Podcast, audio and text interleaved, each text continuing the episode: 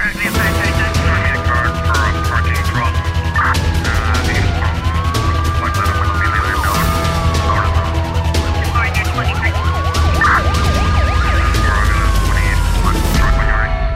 Tribunal da Comarca de São Vicente aplicou prisão preventiva a um suspeito da prática de crimes como prostituição infantil e pornografia de vingança. A informação foi avançada em comunicado pela Polícia Judiciária. A PJ refere que a operação foi realizada pelo Departamento da Investigação Criminal do Mindelo e levou à detenção de um homem de 41 anos, natural de Santo Antão, fora de flagrante delito pela prática de crimes de abuso sexual de menores, prostituição infantil e pornografia de vingança. Na decorrência das buscas domiciliárias, de acordo com o mandado emitido pelo Ministério Público da Comarca, comarca de São Vicente, foram ainda apreendidos equipamentos informáticos e uma pistola de calibre 6.35 milímetros. De acordo com a Polícia Judiciária, o detido foi presente ao Tribunal da Comarca de São Vicente para o primeiro interrogatório judicial, tendo-lhe sido aplicado a prisão preventiva. Mais de 250 casos de sigilose com origem em Cabo Verde foram detectados desde 2021. São dados de uma avaliação de risco feita pelo Centro Europeu de Prevenção e Controlo de Doenças, que detectou 258 casos de sigilose uma forma de disenteria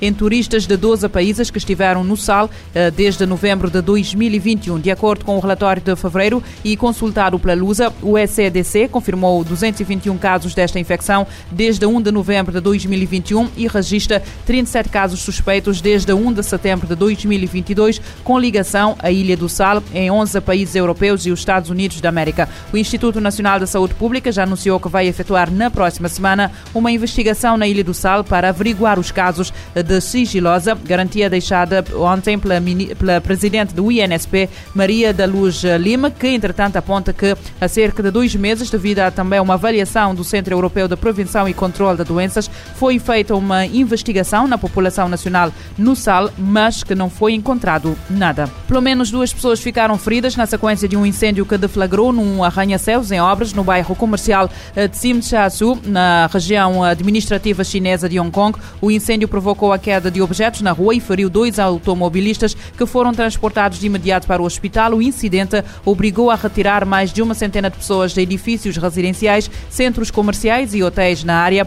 O incêndio, que afetou seis edifícios adjacentes, estava praticamente extinto na manhã de hoje, de acordo com as autoridades. A obra em causa é uma remodelação do antigo clube de velejadores Mariners Club, com conclusão prevista para o ano passado, mas atrasada pela pandemia da Covid-19 a cidade foi atingida por uma série de incêndios nos últimos meses, de acordo com os dados avançados pelas autoridades locais. As autoridades espanholas detiveram uma mulher de 36 anos em Madrid, suspeita de ser a autora do homicídio de outra mulher, cujo cadáver foi encontrado num aterro que, pode, que poderá ser ilegal. O corpo foi encontrado desmembrado e terá sido parcialmente queimado, de acordo com informações avançadas pelo ABC. Trata-se de uma mulher, mas continuam a ser feitas eh, diligências para confirmar oficialmente a identidade da vítima, apesar de tudo indicar que é alguém cujo desaparecimento já foi registado e que terá ocorrido em Madrid ou arredores. Fontes policiais revelaram que a vítima será vizinha da suspeita do crime e terá cometido o crime devido a desavenças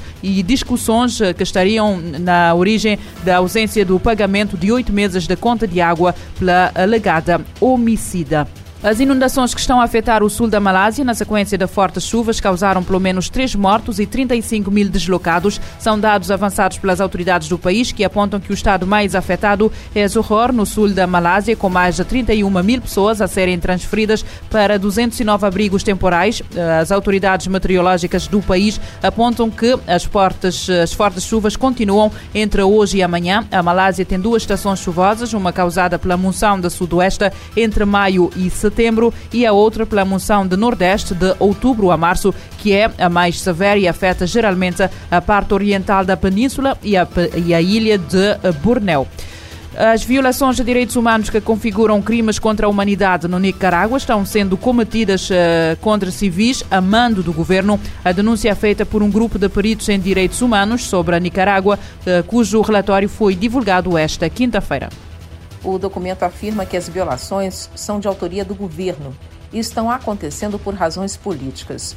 O grupo pediu à comunidade internacional que puna os responsáveis, instituições ou indivíduos com a imposição de sanções.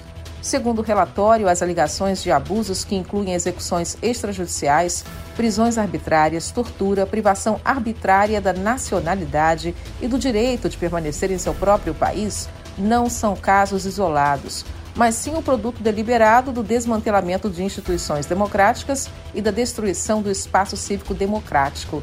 Um dos relatores independentes, Jan Simon, disse que essas violações estão sendo cometidas de forma sistemática e configuram crimes contra a humanidade de assassinato, encarceramento, tortura, violência sexual, deportação e perseguição política. Para Simon, os nicaragüenses estão vivendo hoje com medo das ações que o governo venha a tomar contra eles. Ele afirma que as autoridades do governo conseguiram instrumentalizar o executivo, o legislativo, o poder judiciário e as divisões eleitorais nicaragüenses para formar um quadro jurídico de repressão das liberdades fundamentais. A meta é eliminar qualquer oposição no país. O estudo aponta um padrão de execuções realizadas por agentes da Polícia Nacional e membros de grupos armados pró-governo eles teriam atuado de maneira unida e coordenada nos protestos que ocorreram entre 18 de abril e 23 de setembro de 2018. O grupo de peritos informou que o governo obstruiu qualquer investigação sobre as mortes. Desde dezembro de 2018, pelo menos 3.144 organizações civis foram fechadas e praticamente todos os canais independentes de mídia e de organizações de direitos humanos estão operando do exterior. No mês passado, 222 pessoas foram expulsas do país após serem acusadas de trair a pátria. Também em fevereiro, o Tribunal de Apelos de Manágua declarou outros 94 indivíduos vivendo na Nicarágua e fora do país como traidores e retirou a nacionalidade deles. O grupo de peritos concluiu que o presidente Daniel Ortega e a vice-presidente Rosário Murillo colocaram em prática os padrões desses crimes e continuavam a fazê-lo até a data de conclusão do relatório. Da ONU News em Nova York, Mônica Gray. Grupo de peritos em direitos humanos uh, denunciam, uh, denuncia violações de direitos humanos que configuram crimes contra a humanidade uh, cometidas contra civis na Nicarágua. De acordo com o grupo, os crimes são, as violações são da autoria do governo. Um tribunal do Camboja condenou hoje o líder da oposição, Ken Soka, a 27 anos de prisão domiciliária por traição, num caso que grupos de direitos humanos dizem ter motivação política. Figura da oposição e cofundador, cofundador do Partido da Salvação Salvação Nacional do Camboja, entretanto aceitado, Ken Soka tem contestado sempre as queixas. O político foi levado de imediato do tribunal para casa, onde vai permanecer em prisão domiciliária, estando proibido de se encontrar com qualquer pessoa, exceto membros da família. Eh, Ken Soka também está proibido de votar ou concorrer a cargos políticos. A condenação do ativista, eh, de acordo com o embaixador dos Estados Unidos no Camboja, é um erro da justiça. O julgamento, de acordo com o responsável, foi baseado numa conspiração fabricada.